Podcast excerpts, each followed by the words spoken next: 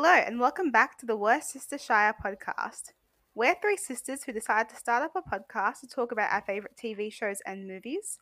And this week we'll be covering episode 35 of Shadewood, where we cover episodes 11 and 12 of season 4 of Pretty Little Liars. And can I just say, what good episodes they were? Um, it was our mid season finale, so everything's going down, and I'm really excited to talk about it with you guys. Say hi, guys. Hi, I'm Suna. Hi, I'm Sadie. And I'm Adzom. And here in the Shire, we have a motto, and that motto is if attempted murder is a crime, then attempted comedy is a podcast. And now let's attempt some comedy. Um, Suna, do you want to cover episode uh, 11 for us? Yes, so episode 11 is called Bring Down the Hoe. And this whole episode centers around the hoe down dance that um, the Rosewood School has decided to have. I love the themes for this school. Like, the party planning committee is busy, let me tell you. Yeah, I know, right? so, this all centers around the kind of hoe down dance, and it's a really interesting episode. The main thing that's happening is a lot of what we're seeing in this episode is what's happening with Hanna's mum, Ashley, and her case um, in the Wilden murder. We have a mysterious person who appears at the hoedown dance and several times during at Hanna's school, um, that aside, and he claims to be a witness to the night that the murder happened. Um, Aria has been dodging Ezra's calls, trying to get in good with Jake. The other girls are also investigating um, the potential CeCe connection, the hole in the wall, or in the crawl space. So they're busy. Yeah, busy, busy. Busy, Thanks. busy. Uh, Sadie, do you want to cover the next episode for us?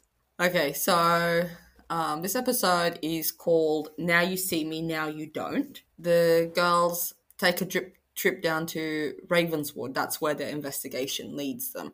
They've been being left clues by A for the first couple of days and didn't make any sense of it until the last clue came in. So they decided to take a trip down to Ravenswood.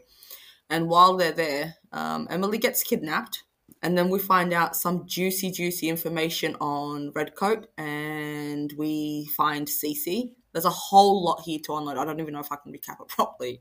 Yeah, awesome. Let's get started because we've got so much to cover. Um, who should we start with? All of it?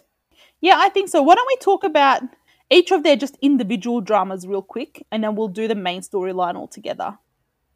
Yep, that sounds good. We'll start with Aria because she's the most boring. Aria is trying to get on better with Jake. She says in the episode that she spent like the first three dates trying to convince him that she is available. But on the flip side, Ezra is um, trying desperately to get hold of her so that he can um, explain to her what's happening with Malcolm and what's happening with Maggie. And he really just needs like a shoulder to cry on, which is stupid because she's a 16, 17 year old and you're a 30 something old man. So he ends up this this scene really got to me though. Um, Emily goes in there to into Ezra's office to show him the recommendation that she got from the lady from Haiti. She's asking him questions, and he's like red-eyed, scruffy beard, just like snapping at her. Yeah. Like, how are you even teaching right now? Yeah, that's right. He goes up to Emily and he's like, Emily, there are people with real problems in the world. Um, you're a teacher. Yeah. Right? And then he's like, oh, I'm sorry I snapped at you. And then dumps his entire worldly problems onto this teenager who's not even his ex girlfriend. Like, mate, what are you doing? What are you even on? You know, I just want to say Yeah. this whole section, this whole scene was so manipulative of Ezra because you know 100% Aria doesn't want to talk to him. She's been ignoring his calls. He specifically went out of his way to talk to Emily about it, knowing that she would go talk to Aria. It's so manipulative, so toxic. Yeah. And he conveniently left out the fact that Mag- Malcolm's being taken away from him because it's not his kid. Exactly. Yeah. And I also hated how he also said at the end, "Oh, don't tell Aria because I want to be the first to tell her." Um, like why? It's got nothing to do with Aria. It's your own freaking problem. I know. It's not like you're breaking some bad news to Aria. It's not her kid. yeah, it's not like she was a stepmom or something. But no, remember those Yeah. two episodes where she was a stepmom? I know that's true, and she couldn't handle it. to be fair, in those two episodes, he A got kidnapped and B went to the hospital. yeah, So yeah, and then like, so Aria keeps ignoring him so that he can, um, you know, she can focus on Jake. She really wants to give this thing a shot. And Ezra sees her at the brew and she's um looking at her phone um, Yeah. while she's sitting there. And he comes over and he's like, Oh, at least I didn't I know you didn't lose it or throw it in a lake. Oh my god. Like my little comment here was mate.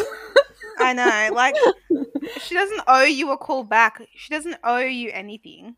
And literally, you can see she's ignoring you. She's literally a teenage girl. Let her get over you and have her own life. Exactly. Like, and also you could see in that scene that she's uncomfortable. She's like, I can't talk to you right now, kind of a thing. And Yeah. he's still just there. Like, take a hint at least, bro. Yeah. And then Jake comes in, all heroic, and sends Ezra back to the depths of hell right from where he came. so as soon as he sees Jake, he sort of like slithers back to his own table or like leaves or whatever. But this isn't the first and only time this happens. Later on at the hoedown, Ezra is suddenly volunteering again after Jake gif- gifts Aria some hoedown boots in the middle of the brew in front of Ezra, I know. basically. Cinderella And- style. Here, my lady, me, uh, allow me to place these upon thy feet. I know. Um, fun fact: Did you know that Lucy Hale was also in a Cinderella story? Oh, was she? Was she? Yeah, she's not in the Hilary Duff one. She's the star of one. She's Cinderella in a different Disney version. Ah, cool. I'll have to check it out. Yeah, it's I'll not very good, but she sings in it, which is fun. Well, I have an even funner fact for you. So, Mhm. you know Jake from this show that we're watching? Yeah. He has a secret gift that he can guess people's shoe size. Oh, cool. Oh. Very fun fact. Yeah. It's a great party game too. It is, Yeah. yeah. Quick, take off your shoes. I'm going to tell you what size they are. I know.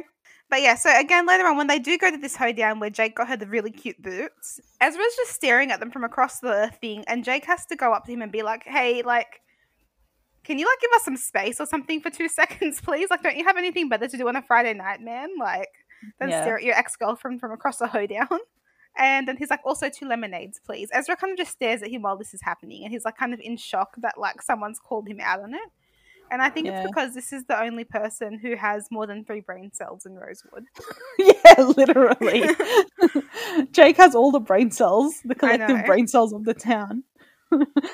Um, can I just say, how cute did he look doing his little hoedown though?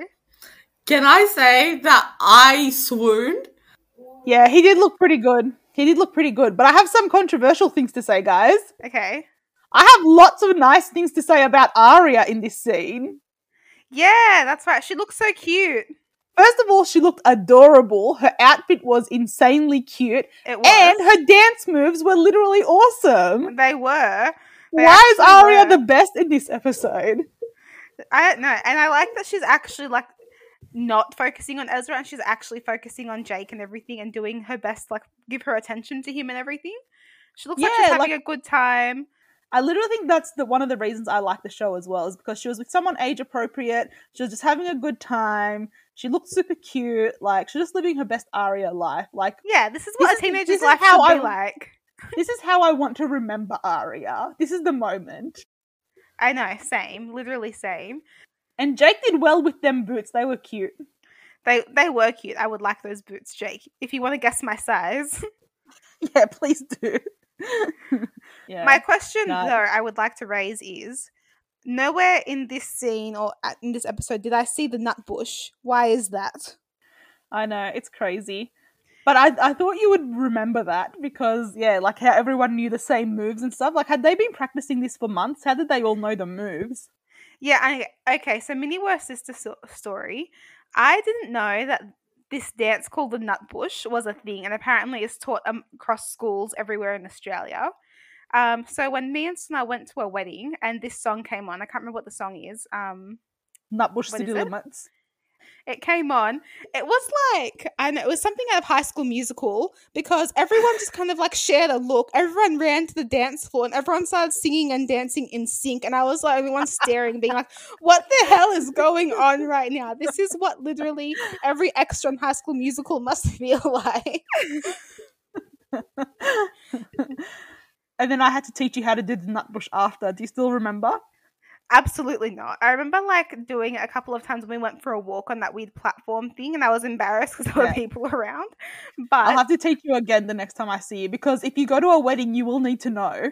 exactly, and like so many of my friends are engaged now. Like it's gonna happen. Yeah, I, I got to start preparing you. You do. So when I see you in December, that's what we're doing. yeah, sounds good. Uh, anyway, meanwhile, so Jake has approached um, Ezra and said, stay away from us, basically. But in the meantime, Emily's gotten sick of dropping hints to Aria that she should go talk to Ezra. So she straight out comes out and says to him, you know, his kid's been taken. So Aria starts stressing about Ezra again now. So the cuteness of Aria didn't last long. Um, No. And she goes over to him and says, you know, oh, sorry, like I didn't know what happened. And Ezra says the smartest things he said all four seasons, which is, it's okay, I shouldn't have invaded you with my problems. Go back to Jake. And yeah. I wish she listened to this because what she ends up doing is when they go when Jake drops her off at home, she runs off and goes to Ezra's house so that they can talk. And then immediately again, he's like, you know, you didn't have to come here, you didn't have to do this. But it's like, what else did you want? You were like telling every, like her friends to come talk to you, or calling her, you're inv- like coming up to her in the brew. Was it Yeah. only like when um Jake came up to you and said, give us space, that you realized you might be doing the wrong thing? only when someone else points it out. So in the second episode, Aria is um sort of regretting her decisions with Ezra and Jake, I guess, because like they were in class, right? And Ezra's like, "Oh, Miss Montgomery, can you hang back a second? So they have a very brief conversation, which is uncalled for. Like he shouldn't have done that in the middle of class when everyone knows that they were dating before. I don't even understand how he's allowed to teach her. Like everyone knows what happened. So she leaves the classroom and she rings um Jake. Uh, no, wait, sorry. Jake rings her, and they're trying to make plans for later on that day. And she wanted to go to a poetry reading at the Brew because they're calling him a contemporary Poe, and he wanted to do something else. And you can see that like her face sort of like falls and she's upset because her boyfriend doesn't share the same interests as her. So they end up watching a movie together, a black and white movie, and Jake like falls asleep and then she gets upset. Like, mate, no one has to watch your black and white movies with you. Not everyone has to like the same things. Why don't you my problem is. why doesn't she try why doesn't she try to sort of um what's the word that I'm looking for? Do something he wants. Yeah, like compromise. I don't think you even have to compromise. Like find something you both enjoy. Surely there's something you both No, nothing, because Aria only likes pretentious stuff. like. I don't know. I don't feel like anyone should have to suffer to spend time with their partner, but you can find common ground. What's okay? He doesn't want to go to a poetry reading. You've decided to do dinner and a movie instead. That's fine. Don't watch a shitty black and white movie. Instead, watch something that's middle ground. None of you all like Disney movies. Yeah, like they were talking about Insidious a couple of episodes back. Yeah, exactly. Go watch a horror movie that you both like. Yeah, exactly, exactly. And he had even said he doesn't find black and white like noir films interesting. And she's like, I know what we can watch. Yeah. And also, like, I'm with him on not going to the poetry reading because we know she's got bad taste in poetry because of B26. Like, we don't need to know. Exactly. Golden falafel. Am I right? Literally. Like, if it's poetry Aria likes, it's not good. And you know it's not going to be good because it's poetry Ezra also likes because he's there. Because after Jake falls asleep, she goes to the poetry reading anyway, and Ezra is there, of course. And Mm. they get talking about poetry and writing and her. Anyway, yeah, they both end up ordering a coffee and nerding out together, which I absolutely hated. And then she ends up accidentally kissing him. Again, Oh my god, how did these people keep doing this? she looks so shocked about the kiss, but then she doesn't seem upset about it. She just smiles. And they okay, both acted like nothing him. happened. Yeah, yeah, but she they both also acted like nothing happened. Yeah, I think that's everything for Aria. So, as we know, last episode, um, we found out that someone was under the crawl space in Mrs. DiLaurentis' house. And the advice the girls give Emily is hang out on the second floor and wear underwear at all times. Literally. Like, that's all the advice they have for her. Not get out of there. Someone who's trying to kill us and stalk us is living under you. Just wear underwear. Like she had to basically beg Spencer to live in her house. Yeah, that's the Yeah. other thing. I hated that because like one Yeah. of you all should have offered, and like I get Hanna's going through it with her mum right now, but one of the rest of you should have offered. Aria, you Aria basically lives alone. alone. Yeah. Aria That's what I was lives just about to say. You, she's got no dad, she's got no mum, she's got no brother. Like you've got all that room. Take a roomie. Yeah. No, she has two boyfriends, so she needs one per room. Yeah, exactly. Throwback to when she did exactly that before. Remember when she had Ezra and Jason in separate rooms? Yeah, I know. So we have a little bit of a potential tiff between Emily and Paige in these episodes. So Emily gets the um recommendation letter from I forget her name, but the Zoe. Haiti girl, Zoe. Paige walks in and she asks if the dance is still happening, and Emily says maybe. Um, but she shows her the recommendation letter, and it's long and it's gushing, and um, Paige is basically like, "Mate, I've been to less romantic weddings than this. I think she likes you." And Emily's like, "No, she's just like, I'm just the best house builder ever, obviously." Yeah, the thing was that her spirit made my heart race, was what Yeah, it that's said. what I was- That's what I was gonna say. Exact quote from her thing is, "Her spirit made my heart race." Like, I think Paige has a point here. Yeah, she does. So she's left Paige on like not sure if tonight is happening. Um, and when she's at Alison's house, she's packing up because she ha- is gonna move. We'll get into that later. And Yep. Spencer's helping her, but as she's um packing away, she looks at some blue nail polish and she gets a flashback. Yeah, nail And- polish flashback. Nail polish flashback, and her flashback is about Allie. And so Allie is doing the most disgusting thing ever. She's touching Emily's feet. I know. Literally. uh, uh, I'm not a feet person and this gives me anxiety, so I was stressed out this whole time. I'm like, this is the worst acting gig ever. I would quit. but anyway, so she's um putting on blue nail polish onto Emily, and um she's telling her that she should break up with Ben. So if we remember from season one, Ben was uh Emily's boyfriend at the time. So Emily is like, oh, like he's a really nice guy and he cares for me. I don't want to hurt him. And Ali's telling her that it's not right. And then Ali says, Look, if you want me to do it, like I'll do it for you. I'll break up with him for you. And Emily is rightfully like, Why? That's weird. Why would you do that? And she's like, Oh, I've broken up with loads of guys for my friends before. And there was like one scary dude who pulled a gun on me. Um, but he doesn't Just go so to our school. Casually. Yeah. This is just like Ali lifestyle, you know? Like, oh yeah, I just broke up with people for other people and they pull guns on me. Like, it's cool. I know. Um, but also, how fun would it be to break up with people for other people? Yeah, I know. And then um she says something about I don't remember the exact quote because I didn't write it down, but she tells her that you know she has to make a choice and she has to pick like partner strategically. She can't be left picking mushy peas or whatever she said to her. It's Mushy coming up no. later on. squash. Yeah, mushy Mush- squash. Mushy mushy squat. Mush, I Mushy can't say it. mushy squash. Mushy squash. mushy. I can't say it. Mushy squash. There you go. So- She doesn't want to be mushy squash. mushy um, squash. mushy squish.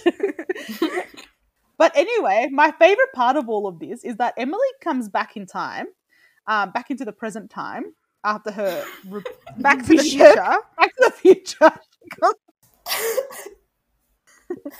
Okay, I'm okay. and she jumps to the greatest conclusion they've jumped to yet. So Oh she's like, "What if?" So she's like, "Oh, by the way, I just remember that Emily breaks up for people and someone tried to shoot her. So what if she did that for Cece and Cece was dating both Wilden and Jason? And when Cece came back into town, Wilden tried to approach her, and you know she wasn't comfortable with it. And the only way for him, for her to get rid of him, was to kill her. So Cece killed Wilden." This is Yeah, I know. Jumped through to get to Cece killed Wilden from a nail polish bottle. Literally, it's actually insane how bad this gets because the only connection to her and Wilden and stuff as well is the fact that Wilden later on became a cop and had a gun. Like, and also we said this before. Why did they assume and jump to the conclusion that Ali was dating Wilden? But they haven't learnt from that. They're like, someone had to be dating Wilden. They're like, it must be Cece. He was dating someone. Literally, why is Wilden on a boat if he's dating no one? You explain this to me. exactly. Everyone knows people who go on boats are dating.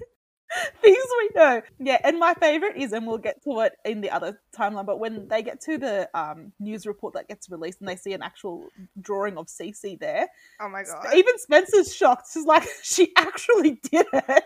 I know. They're like, oh my god, something actually stuck. Yeah, something stuck. Well, if you throw that many wild accusations at something, something's eventually gonna stick. Yeah. I know. My other thing with that is though, that sketch is literally a photo of Cece and everyone's like, who could it be? That's one secret I'll never tell. XOXO, CC Cece girl. girl. Yeah. Anyway, back to Emily. We'll we'll get into that in more detail in the other storyline. But Emily's now third wheeling with Spencer and Toby, and she goes to the dance and she sees Paige there because for some reason she never got back to Paige to say yes, I'm going to the dance or I'm not going to the. Then she gets like indignant and she's like, yeah, but she didn't know I was going to be here. Yeah, this is my thing. She doesn't want um to go to the dance with Paige, so she third wheels with Toby and Spencer. But you knew she's gonna be there, and then you end up like staring at her all night anyway. Why didn't you just go with your girlfriend? Yeah, I know. And also, like, yeah, if you didn't want to go with her, tell her before the date. Don't wait there till you get there. I know. I also thought it was like a really like a dog act basically to tell Yeah. Paige that day, "Hey, I don't know if we're still gonna go, but I'll text you," and then still not letting her know. Like, don't make people wait around for you. Just say, "Nah, I'm, I don't want to go with you, but might see you there." Yeah, exactly. Like, it's gonna suck, but it's worse than like, you know, a bunch of people coming up to you and being like, "Why is your girlfriend across the room staring at you?" Yeah, so the, she then proceeds. Yeah, she then proceeds to spend the, the majority of her time dealing with other people's drama, and then very randomly sees Red Coat up in the rafters, not rafters, like up on the Yeah. balcony up the top there. So instead of like following Red Coat, she decides to find Spencer. So Spencer and her both see Red Coat, and they run out the side door to catch Red Coat. Right, Red Coat, you can literally see the shadow running away. And instead of running after Redcoat on foot, these idiots decide they're going to ask this man to borrow their car and then proceed to spend 45 minutes trying to work said car and get somewhere. Yeah, like Redcoat is in another postcode by now. Like, you've got to be shitting me. One's a swimmer and the other one's a lacrosse captain. Like, you're the sportiest ones out of all of them, and you can't catch this bitch. Yeah, but also like the goal of them just to ask some random guy, "Hey, can we borrow your truck?" Did you really expect him to say yes? I know. You two seem like trustworthy girls. Yeah, you're just literally two teenagers at a dance. Why would he give you his truck? And and they're like sat there in the car, like in the cabin of the car, and they're trying to get the car into first gear. It's not freaking working, so why waste your time? Just turn it off and start running again. While they're fighting for their lives for this car to start so that they can chase after Redcoat, they see something moving in the hay bales in the back. So they turn to look, and it's a red coat, like swimming in the hay. So, so what do these idiots do? Jump out, find a couple of hoes, and start digging into Yeah, but also, why did Redcoat take their coat off and then take off? Also, why does know. Redcoat keep wearing a red coat to hide in places? I know. For consistency. So they find a red coat in the back of this um hayride truck that doesn't work, and they're like, Yeah. "Oh damn it, we missed our shot." You missed it the minute you stepped outside the barn gates. Like, what? What were you doing? What were you thinking? Where did you come from? Where did you go? Oh my god, it was Cotton Eye Joe. It was. Um, we'll get into more of the Redcoat drama in the other storyline. But the next thing Emily does is once um Redcoat gets away, she walks inside and she walks over to Paige and she decides now that she doesn't want mushy squash anymore. And she says this to Paige like Paige saw her flashback. Yeah, she and she did, goes yeah. up, she just goes up to Paige and she was like, I don't want um mushy mushy squash. And Paige is like, What the hell are you talking about? Um, like, sorry, she did not see your flashback, dude. And then she decides she does want to dance with Paige. So she asks her to dance. I hate this dancing. And they do the dumbest Same. dance I've ever seen in my life. Oh my god. That is not how you dance. First comment first. It was bad. So you've got Paige essentially spooning Emily, and then holding hands, like interlocking hands from behind, and just like swimming. I don't know what that even was. What were they doing? Yeah. Literally swimming. It was just the most cringe thing ever. Like they're spinning back and forth, swirling around and stuff like that. But like keep going chest to back and everything. And it's so cringe. And every other couple is just dancing like normal. So in the next episode, Emily and Paige um have made up again, as we can see. So it's a non-eventful um will they won't they. And Emily is Paige says she's worried about Emily and she does something that um none of her friends could do, which is invite Emily to stay at her house until things blow over. Yeah, I know. I don't think I have anything else individual for her. So Hanna comes to the girls and she's sort of telling them that, um, you know, this sucks. Her mom can't find a good enough lawyer. They all want, you know, their 15 minutes of fame. They don't care what happens to her mom. and she's sort of like begging Spencer to um, talk to her mom and see what she can do to get back on to Veronica's case. Veronica onto Hanna's mum's case. Yeah, that's it. Yeah, Veronica onto Ashley's case.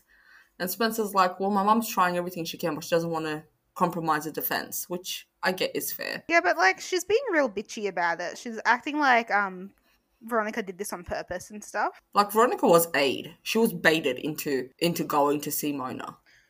She was rend, but the girls decide that they're going to make Hanna go um, hoedown shopping with Mrs. D while her mum is on house arrest. Caleb basically says, okay, we have to hoe down Mrs. Marin's orders. She wants you to have a regular life. So good that you're going shopping with Mrs. D. And she opens her locker and she finds this big envelope of cash staring at her in the um, locker. And the envelope was from what's it called? Diva? Yeah, I don't remember what it's called. Um, Yeah. But it's where Cece used to work. And as she's opening this, this guy who we don't know is just staring at her from down the hall. And earlier on in the morning, when Hanna's crying against a vending machine, this guy's also staring at her again. Then later on, um, she goes to the brew, and this guy is just staring at her again. And she's kind of just like, Who are you? but doesn't give him a chance to answer and is just like, Stop stalking me or you'll be sorry, and then leaves. But then at the hoedown, this guy is like, Hey, dance with me. Um, I know where that money came from. And she's like, makes up the most elaborate lie to Caleb ever. She's like, Oh, this is Aria's little brother's lacrosse team's friend and he wants to dance with me for a bet. Like, just be like, Oh, cool, I'm going to dance with Travis, talk to you later, call it a day. Like, you don't have to do all of that. Like, it was a whole thing, you know? Yeah. So they're dance talking, and it turns out that Travis is working with his dad, um, and they're like a tow company, auto parts garage sort of thing. And they were called down to the lake that night to get Wilden's car out of the lake. And um, while they were towing the car out of the lake, that's when he saw Mrs. Marin Ashley leaving. And then he heard the shots. So he's got some juicy information um, that could set Ashley free. Um, so when Hanna sort of says to him, "Why don't you come forward with this information instead of giving me an envelope full of cash?" He's like, "I Yeah. left my truck at the lake. The truck came back to me. The envelope was in the truck." And she's like, "So what? They bought your silence." Well, actually, first he says, No, I'm not going to risk my family for yours. I didn't want to go forward because I knew it would place us at the lake and put my dad at risk. I'm giving you this Yeah. now so you can have a better chance at like getting your mum out. And then she follows him to the station where he works, like the place where he works. And then she gives him another speech, basically being like, Oh, the reason you're coming forward now and giving me the money now and everything is because you want to do what's right and then Lieutenant Tanner comes down to come talk to him. My issue with this is Hanna's just sitting outside while this is happening and like listening into the conversation while he's basically telling Lieutenant Tanner all of this stuff. Like, make Yeah. it look more like you forced him to do it, please, because that's what it looks like. If the person who, I thought she was sitting at the petrol station waiting. the, no, the petrol station is attached to his towing thing. She's just outside of it. What do you mean? So she goes to the petrol station to tell him, um, like have the conversation with him. The petrol station is attached to his dad's towing company, and in the background of the petrol station, you could see his dad. Yeah, yeah. Yeah, yeah. But when they go to the police station to tell Tanner, Hanna was waiting at the petrol station, I thought. Well, he wasn't at the police station. Sh- Lieutenant Tanner came to them. No, he went to the police station, and Hanna was standing at the bench. No? No, Yes. no, no, no, no. Hanna was sitting at the petrol station, and Lieutenant Tanner was at the um at the pickup truck petrol station thing. And then later on, when he went to go ID Mrs. Marin, that's when they were at the pe- the police station, and that's when Hanna was Yeah. at the bench. So I was saying what But- we were talking about is still at the petrol station when Lieutenant Tanner came. No, that was in the police station as well. No, it wasn't. It was there. Because Tanner, Tanner never went to the petrol station, bro. yes, Tanner she never went to the did. petrol. No, she didn't. Travis and his and his dad went to the police station together. It looks like the petrol station to me. No, it's the. It's not. It's Tanner's station. I disagree. I'm going to go back and watch it and send you guys a photo. I'm like certain it's the petrol station. I will send you a photo right now. You keep going. I will send you a photo right now. I am waiting for this photo because I I think that they both went to the, the police station to give it. You're both wrong. Okay, mate, not to pull rank or anything, but who's the one who watched it early and on time and took notes? You. Um, I watched it. I watched this episode early and on time, and took notes for this episode. Okay. I don't think and I'm telling notes. you guys that you're both half right. This whole thing went down. Hanna was there waiting for Travis and Travis's dad at the police station. She was definitely at the petrol station. No, mate. She was at the she was at the police station. Hanna was at the petrol station, the rest were at the police station. and then later on, everyone was at the police station. No, they were all at the petrol station, and then later on, they were all at the police station. Please pause this so we can go watch that scene. Five minutes later. Okay, guys, I'm not calling anyone to prove any point. Let's just move on. No, let's not move on. Who in particular are you not calling right now? I'm not calling Arthur. I knew it! I told you guys. I literally told you guys. Not to pull rank, but okay, so confirmed. I've got the scene in front of me. They're at the petrol station. thank Hanna's you. waiting outside. Thank you. Thank you. I will be taking no further questions at this moment. She's literally standing like next to a petrol pump. I know. I know. Yeah, but she wa- she was there to give him a speech, and then they went to the police station. No, no, no, no. Tana is next to a police pump. oh, I'm sorry. Is she at is she at the petrol pump in the police station? Yes. no. She basically is. Why are we both remembering it wrong? I don't know, man. I I don't don't know. But not to pull rank though. Not to pull rank.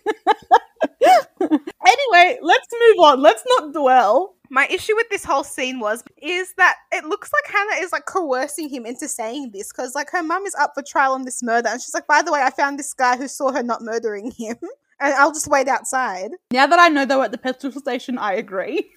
Thank you.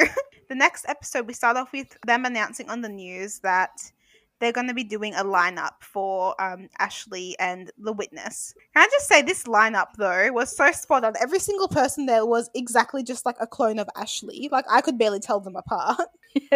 Yeah, and then he's like, I don't think I can do this. Mate, I couldn't do that. I know. Hanna no couldn't shit, do Hanna that. couldn't do that. No. But yes, in the end, Travis can identify her successfully, and the ADA goes up to Ashley and says, "You know, I just want to say you're free to go." Yay! Yay. Yay, Ashley. Cool. And then Spencer. Um, Spencer doesn't really have her own stuff that isn't related to Toby. No, Toby was getting into his truck while he's talking with Spencer, and Spencer is still telling him not to drink the A Kool Aid. Like, don't fall for the little crumbs of information that A is giving you. It could lead to something more. And just as he turns his car's ignition on, music starts playing, and it's his mum singing. So he's got like this wide eyed, scared look on his face, and Spencer's like freaking out. She's It was because um, how else was he going to take out the CD and see the signs on it? I know. Yeah, so there was a note from A. I can't remember what it said. Um, there's more that where that came from or something like that. There's a sticker on the CD and it's um from the hospital where Dr. Palmer was looking after Toby's mum. So Toby, in a frantic, he's like, "I'm gonna go see Dr. Palmer. I want to talk to Dr. Palmer." And Spencer's like, "Please don't, don't do this. He's not a reliable source." Blah blah blah. Toby wants to go there tonight, but um, Spencer can't because she's preoccupied going to a cool space, you see. Yeah, And then um, the girls are on Spencer's case about what's happening with Toby after this. and rightfully so. But this is like one of my favorite scenes because, and I'm back to hating Aria again. I know. so my Aria love didn't last long. Aria's basically like, "What's going on with you? Like, I think you're living a double life. I know because I lived one." I know. She gets on her high horse about trying to tell Spencer that your lives don't revolve around boyfriends. She's like, "We get it. You have a boyfriend. We've all had them." And literally, all of Aria's drama is always about her boy. Aria, do you have mirrors in your home? You need mirrors, mate. And this is when Hanna delivers her iconic line. After we've all had boyfriends, she's Hanna says, "Yeah, even Emily." I know. That was so good. Emily's like, "Shut up, Hanna." And then yeah, they try and convince Spencer that they don't put anyone above their friendship, and she's been picking Toby. And it's like literally none of you have been putting your friendship over boyfriends. Yeah. Not one Yeah. Even. Emily. Even Emily. the um essence of it all is that They ask if Toby's helping A again, and she says no, but they're kind of pressuring her a lot. So she ends up caving and telling them Toby's been getting gifts from A, and he thinks his mother may have been murdered. So they get a clue about what's been going on here. Meanwhile, Toby calls Dr. Palmer, uh, but they won't put him on the phone. So, and he's being, and he gets a message from a blocked ID, and it's a picture of just a black car in front of a red barn, which we later find out is Dr. Palmer's car. Yeah. But this all kind of comes to a head, or it becomes relevant, I guess, at the hoedown. So I think Spencer's trying to figure out if Emily's said anything to him about the fact that she told them about his mum. Mm. And he says no. Um, and they start talking, and he tells her about the car. He wants to go to it. Um, and Spencer's getting mad, and she's like, Are you here with me or with A? Why are you thinking about this? You shouldn't go chasing this. It's like playing with fire. But she puts her foot in it, and she says, Everyone thinks you're playing with fire. Yeah. And then Toby realizes that he's told that she's told her friends, and she's like, "Oh, so you picked them over me?" Um, and he leaves, but she knows that he's run off to um look at the car that that A had sent him a photo of, and she runs and grabs Caleb and tells Caleb to chase after him to make sure that Yeah. he doesn't do it and try to stop him. Yep.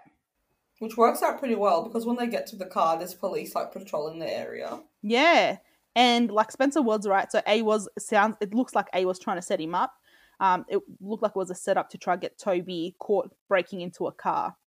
So luckily, Caleb is there right on time, stops him, and they run off. Yeah, they escapade. Escapade. Escape. Escape. And then in the next episode, the Spencer and Toby drama keeps going on. So after this, Toby is real mad. So he keeps like avoiding Spencer. Spencer keeps trying to call him and he keeps uh Dodging ignoring her calls. calls. So like in the next scene, then Toby's at home ignoring Spencer's calls and he's looking at just old shit from his mum in a box. Yeah. And he comes downstairs from his apartment and he sees Shana filling out some forms. And she drops one. So as she leaves, Toby runs downstairs and picks it up and sees that he's sending something or other to Wren, care of Melissa. hmm And now, now that Toby has gossip, he calls Spencer back. I know. And also, can I say Toby's so funny in this scene as well? When he's still, he goes to see Spencer and he tells her about like what he saw and shows her the slip and stuff like that. And he's like, so it looks like her ex fiance is moving in, you know, with your sister or something like that. And she's like, okay, but why would they keep this a secret? And he's like, because it's your ex boyfriend. yeah, exactly. and the side eye he gave her was so good. Well, Spencer's just trying to figure out what the connection between Wren, Melissa, and Shana is. Yeah, and then she Um, turns the tables on Toby though. She's like, "Why have you been dodging me?" Blah, like, give the man some time to breathe. And then he says the most crappiest thing that anyone can say to anyone. I used to run away when the walls were closing in on me, but I stayed. I'm in town. I did that because of you. I, could you be more emo? Yeah, but also he stayed fine, but like tell her you're alive because that was Yeah. my complaint. That like the last time this happened, I thought you were dead. So like, fine, just text her and say, "I need my space. I'm alive." Like it's not hard. Yeah. yeah. But then he decides to um stop chasing around after A's version of the truth because it's not worth it, as he says. But basically, um, they make up. They end up watching a movie together. That their problems also get fixed. All right. So now, oh yeah, up to the big drama. Yeah. I believe so. Yes, finally. I have been waiting. You've been okay, waiting. go for it then. I've done my waiting. 12 years of it in Azkaban. Yeah. In Azkaban. I did my waiting 10 hours of it. Throughout the beginning of the episode, the girls kept getting packages sent to all of them. Right, so when the first package came, they're sitting at Spencer's house. The doorbell rings, and Spencer goes and gets a package. And inside is four magic eight balls. They're all labeled with the liar's name on it. So everyone described their own magic eight. So the message was, "If she goes free, you'll hear from me." A. They're freaking out. They're taking it to mean that if Ashley goes free, then you know all hell's gonna break loose. So the second present that they got, which was again um, thinged to all of them, labeled to all of them, is like a coffin. And when you open the coffin, um, there was a Mona doll inside it. yeah, they- they got a ta- text and it says, Hanna won, so Mona loses. Find her before the cops, or uh, or they'll think you killed her. Yeah. And then the third and final present they got is a magic box So when you look into it, it's clear from the sides, but when you twist and turn the handle at the top, it opens out to reveal a like a saw, and on the wood Mm. saw in red writing is the message. Watch me make a girl disappear. So then they're thinking, you know, all these things combined, magic, you know, what can we do? What can we do? So they start Googling um, and they find out that there is a magic show in Ravenswood that later that afternoon. So they all get into the car, jump off, and they drive down to Ravenswood. So, um, after they receive that, the coffin of Mona in a box, basically, the girls are really worried. So they all kind of part ways and everything, try and figure out a game plan to try and find Mona. So Spencer's like, I'm going to pay um, Wren a house visit because Radley has released um, Mona or she's been transferred. They don't know, they can't give out that information. So Spencer's going to go talk to Wren. Hanna and Caleb are going to go look out. Ari's going to hang out with Jake, make sure he's safe. And um, Emily and Paige are going to go check out the French club because it's French Friday. So they all part ways and they're looking for Mona to try and like make sure she's okay because they want to find her before she dies, basically. And when Spencer gets to Wren's house, she is knocking and knocking and no one's answering and she ends up standing up on this table to spy into his house and all of his like crap is packed up and in boxes and no one's there. So when she goes to leave, she notices Jenna's Mustang there. And when she turns around to look back at the house, she sees a shadow. And I don't think she sees who it is, but we see it's Shana in the window, um, like hiding away from Spencer. We've mentioned already um, in Toby's timeline that later on um, he figures out Melissa and Wren are moving in together because Shana dropped some papers. It seems like Shana is packing up his stuff and getting the postal slips ready to send his stuff to London. Is that what like, you got from that as well? Because that's I've Yeah. only just pieced together those two events now as I was speaking. No, that's what that's what exactly felt like. Like they're packing up Wren's belongings to ship over on behalf of. Wren, right? So does that mean he's already gone to London? Did he run away after he messed up with Veronica's life? Could be. I don't know. I don't even know what's going on, bro. Don't even ask me. I can't even with this episode. And then, oh my god, does that mean he discharged Mona? Because later on, we'll get to it, but we see that she's safe and sound. Like, Mm. does that mean he discharged Mona and left, or did he leave and then Mona got discharged? Like, what's going on here? How involved is he? Because we know he has some involvement because he messed with Veronica. And he was coloring that coloring book. Yeah, very menacingly colored in a red coat. So, as I'm speaking about this, I'm like, oh my god, how deep does this go? Yeah. No, there, there's definite definite roots there, but I don't know how deep this goes. You're asking the wrong person, bro. I've seen this show and I don't know. Yeah, ultimately, none of the girls can find Mona.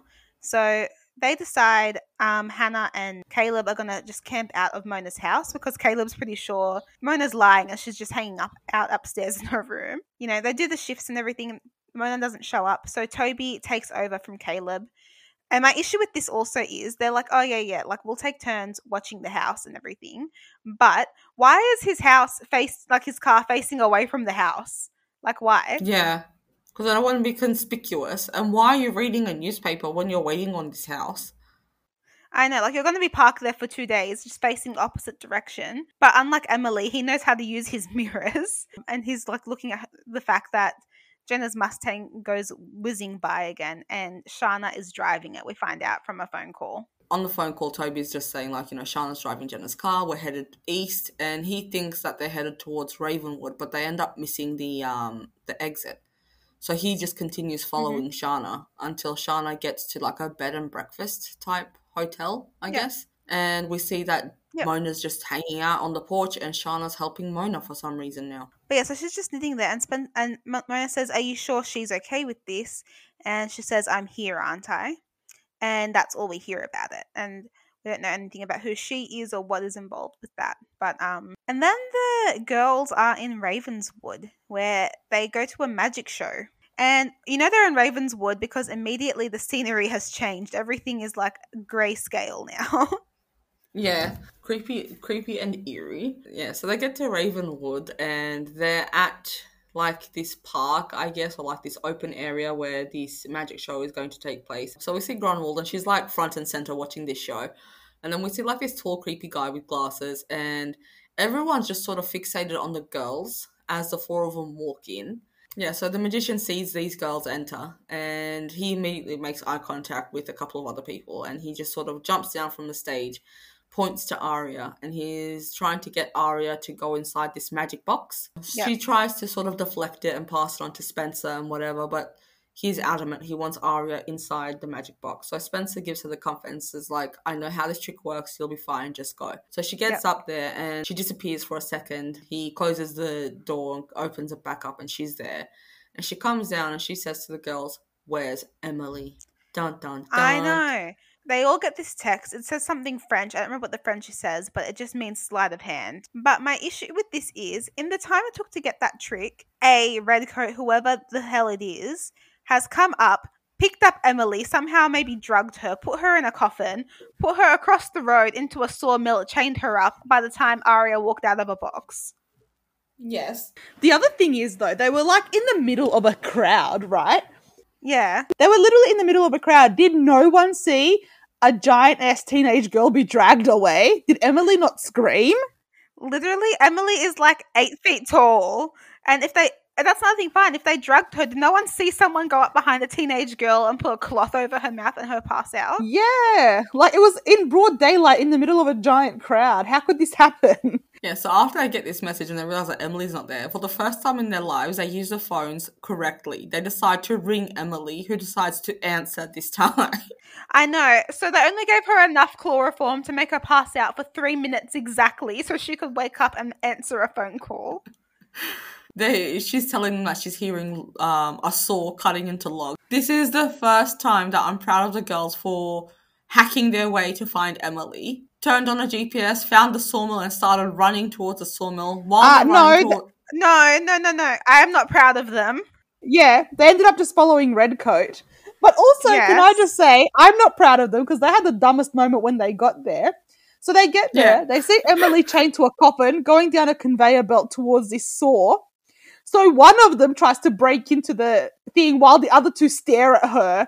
Why aren't you both like, why aren't you guys splitting up? Maybe one of you try turn it off. Maybe one of you do something else. yeah. No, instead Spencer's trying to break into the box and the other two are watching in horror. And what's with the theatrics? Like if you want to kill someone, just kill them. We have to pay homage to the theatre. Yeah. They get there, and Redcoat is the one who presses the emergency stop button and saves Emily's life, essentially. But then something happens, and then suddenly there's two Redcoats. So Spencer runs after one, and Aria runs after the other, and Hanna is left to get Emily out of this box.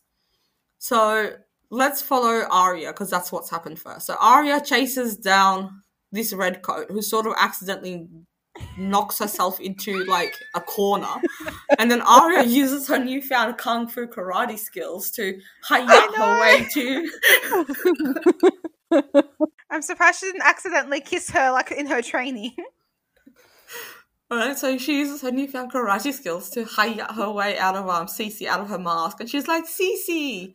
And then something dramatic happens, and CeCe falls over the edge. So Aria's trying to hang on to CeCe, but only gets the red coat's arm. And the red coat is so worn out from all of its use, it just starts ripping at the shoulder, and poor CeCe falls in the most dramatic way ever. Like her legs a little askew, her arms a little askew. yeah, she's got the classic TV I've fallen and broken my leg stance. Her leg is bent.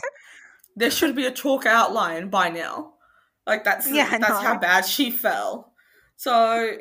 Aria waits there and the girls come to her and they're just sat there talking just next to this body. With their backs turned to it. Okay, not even that. Literally, so CeCe falls to what looks like her death. Right, she's lying on the floor. One of her legs is bent the wrong way, and they literally just look at her. Spencer goes, "Is she?" Trails off, and then they walk off and huddle in a corner to talk. yeah, with their backs turned to her. Like, why? backs to her. First of all, like she literally just fell. Why don't you one of you check her pulse? Maybe there's a chance that she's alive. Call the freaking Maybe call an ambulance. call an Yeah. ambulance, call the police. Like, no, they're like, oh, is she? Trails off, goes stands in a corner and huddles. So while they're huddling, this uh, CeCe Drake just gets up and walks away without them noticing. Not even walks away. Like this bitch would have to be limping right now. She limps away, right? With a I reckon it was a fake leg then. coat. With a bent leg and a ripped coat, and they just don't know where she's gone, and they just accept it. Like, mate, she was there three seconds ago. If you look to your left, you're probably gonna see her trying to sneak out the back door. if it's not on camera, it didn't happen. Exactly. right? Oh, Spencer's like, oh, by the way, I'm gonna tell you guys something. So she's like, when I was following my red code, they stopped and uh, looked at me from this corner, but I haven't been up there yet. So let's go up there together. So the Yeah. girls go up to where the second red coat was, and where the second red coat was leading the was leading Spencer, and they find A's lair, and it's a good one. We're talking meticulous, meticulous. It's clean. We see like a high tech computer system that's got access to their home security alarms, which I have no idea what that does. I don't know how that's keeping track of anything. I'm just saying. I mean, it explains It's why A's in their access house to- every four seconds, I guess. It's got access to police databases. It's got access to all the Wi-Fi's and all the hotspots. So the girls are like freaking out. So they're going through all the stuff that they found in there, and they've got Caleb on the phone, and Caleb's trying to teach them over the phone how to hack into this into this supercomputer. But he can't do that over the phone, so he's going to jump on a bus and get to Ravenswood himself. Also, can I just say, if there was ever a time to s- spring for a taxi, it's now. I know. Why is he waiting for a bus? And also, what happened to his car? Did he end up selling it for Ashley's bail? Is that why he doesn't have a car? No, Toby took it. Toby's got his car, I think. Okay, so Caleb parked his car outside of Mona's thing, at Mona's house, saw Shana leave, whatever, took Caleb's car with him and went. How did Caleb get home then? Did he take Toby's car? Why can't he take Toby's car? Maybe he just walked. Don't ask too many questions, okay? Why Don't at ask- this point is he taking a bus? Don't know. Yeah, I feel like if there was ever, literally, if there was ever a time to pay for the taxi, it's now. I know. So he's waiting for a bus. The bus comes and eerily changes its name from Rosewood to Ravenswood. He gets on it. That's the last scene that we see from Caleb, anyway. But as the girls are going through the room, they discover an invitation to what looks like a dance or like a ball or something. But they find some other things first. Do you want to talk about those? So, some clues that we see is they find that A has started a corporation and the corporation's been making payments to CeCe. Yeah, and the corporation, I forgot the name of it now, is in the name of um, Ali's favorite beach in Cape May, Guys, quick question. What's my Mhm. favorite beach? Bondi. Bondi. I've never been to Bondi. This Blue- is my point. No one ever knows anyone's favorite beach. I know your favorite beach is Bondi. And even if I had a favorite beach, you know damn well I don't know the name of it. It's just like the beach we went to one time. Well, okay, so while the girls are going through all this like um stuff, right? They're Yeah. talking about they they brought back board shorts. There was a picture Yeah. again of the beach or whatever, and they're talking about board shorts again. Like it all happened Mm. so fast, bro. I don't know how you guys expect me to keep up with this. I just had a I just had a brain fart, so I'm running with it right now. Run with it. They come to the conclusion that they think Board Shorts might be the one who's behind this alien. Well, is Ezra And they- board shorts? Well, I don't know. But they find a letter to the mystery guy, who they think is Board Shorts, and they find out that um, she was talking to him and she was taking him to the shore that weekend that Mrs. D told Hanna about. And Yeah. she lied and said that she was going to go there with the girls. Girls. And we find out that um, Ali was lying about her age to this Board Shorts because in the letter that they found, she said she was 18. Yeah. Then Yeah, they open up a cupboard, and the cupboard is full of men's clothes. I'm talking Men's like suits, men's yeah. suits. We now come to the conclusion that this A layer belongs to a man. A stands for a man. Yeah. It stands for Aman.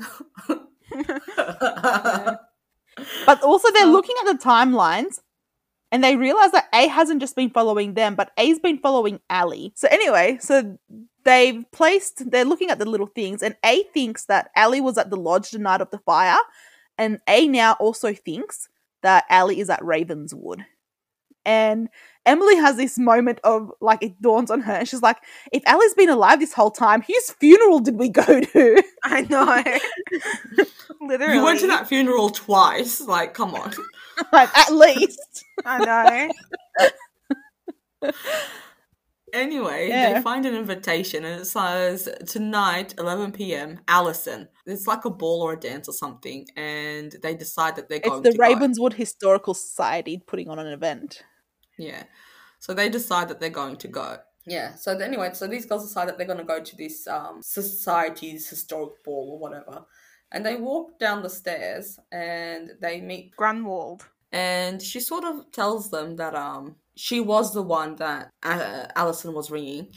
Um, she was helping Alison. Um, she has the gift of insight. The night that Alison supposedly died, she was in Rosewood and she went by the place where Alison was buried, and Alison's hand was reaching out. So she picked up Alison and brought her to the hospital. Yeah. And then just left her there and didn't see her ever again. No, she No. left her in the car at the hospital Which because she wanted to get help. Which is worse. Like, why didn't you take her down with you? She could walk. But No, she you left her in the car. here. You wait here with your broken head legs, and I'm gonna go to find a doctor. Right? So, Yeah.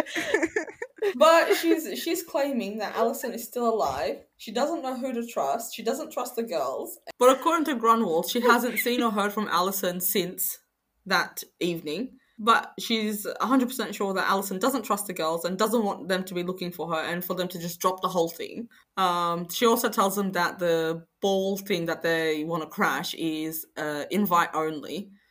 So these guys, in the dead of night, cross the road, find a costume shop that's fully open with great dresses in all their sizes, just hanging out in the front window, and they're buying the dresses. Now, as they're in the shop negotiating dresses, I love the idea when he said negotiating dresses. I love the idea that they're in a hurry, but they're like trying to bargain before they go. We're buying four dresses. Can you do 25% off? I know. Can you throw in the hat? Is that extra? And that's what they looked like they oh were doing. Because instead of like going to the dress itself, they went to the cash register. Like, mate, what are you doing? Right? And Aria's leading the way. And you know when she leads the way, something stupid's gonna happen. This this figure enters the A lair, and no one sees this person entering the A lair because there's no one looking out at it. Literally right across the road. The figure walks into the lair, sees that things have been touched, and sees that the cupboard and the closet doors are open. So someone's found the lair. And as the camera pans out, we see a very frustrated Ezra. It's Ezra. Ooh, it's Ezra. And can I just say, Ezra's disguise though, he's just wearing a hat. and it's like, It's like you vibes. yeah, that's what I was gonna say. I feel like um Joe from You has been watching this show. of course. We see Ezra, and then end scene, and then we get an A scene where A is like dressed up in a gas mask with like tubing coming out of the mouth and like this green jumpsuit sort of thing. Very killer vibes going on. Yeah. And then it's just like the end. But I don't know the, the logic though. Imagine you're the girls, you find A's lair, so you just abandon it and go to a party. Do you not um A- A stake it out to see who goes there? B call Detective Tanner immediately to come check it out? Or C, um, even if you don't trust the police or whatever, you know, half of you go to the party, half of you stay at the lair. Exactly. There are so many options. So many options, none of which involve abandoning the A lair so it can disappear again. I know. Cool. Um, is that everything? Yeah. Yep. Alrighty. Who has worst sister stories? I do, I do. What's your worst sister story? So, in a bid to not chuck an Advil, right, while I was packing my bags for my trip a couple of days, a couple of weeks ago, I decided that I wasn't going to chuck an Advil and I wasn't going to put every single pair of underwear I owned into my bag. I'm like, I'm just going to be overkill. We're gonna go. we're gonna go for like four days. So I packed like four pa- pairs of underwear and the ones that I was wearing. So I was like, yeah, that's enough. I'll be fine, right? So day one, we get there How many times did you shoot yourself? zero. But listen, so day one when we get there, we went to a theme park, and the theme park, the first ride we got on was a water based one. So we didn't think we were going to get wet because there's no signage anywhere saying that, you know, you will get wet. So it's a roller It's a water park. It I wasn't know. a water park. It's a theme park. And it's a roller Okay, coaster but it's a that's water- surrounded It's by a- water. It's a theme park surrounded by water in which you dunk into water. I did not know you were going to get wet. Anyway, so we get into this contraption. We we finish the ride, and I am literally soaked through to my underwear.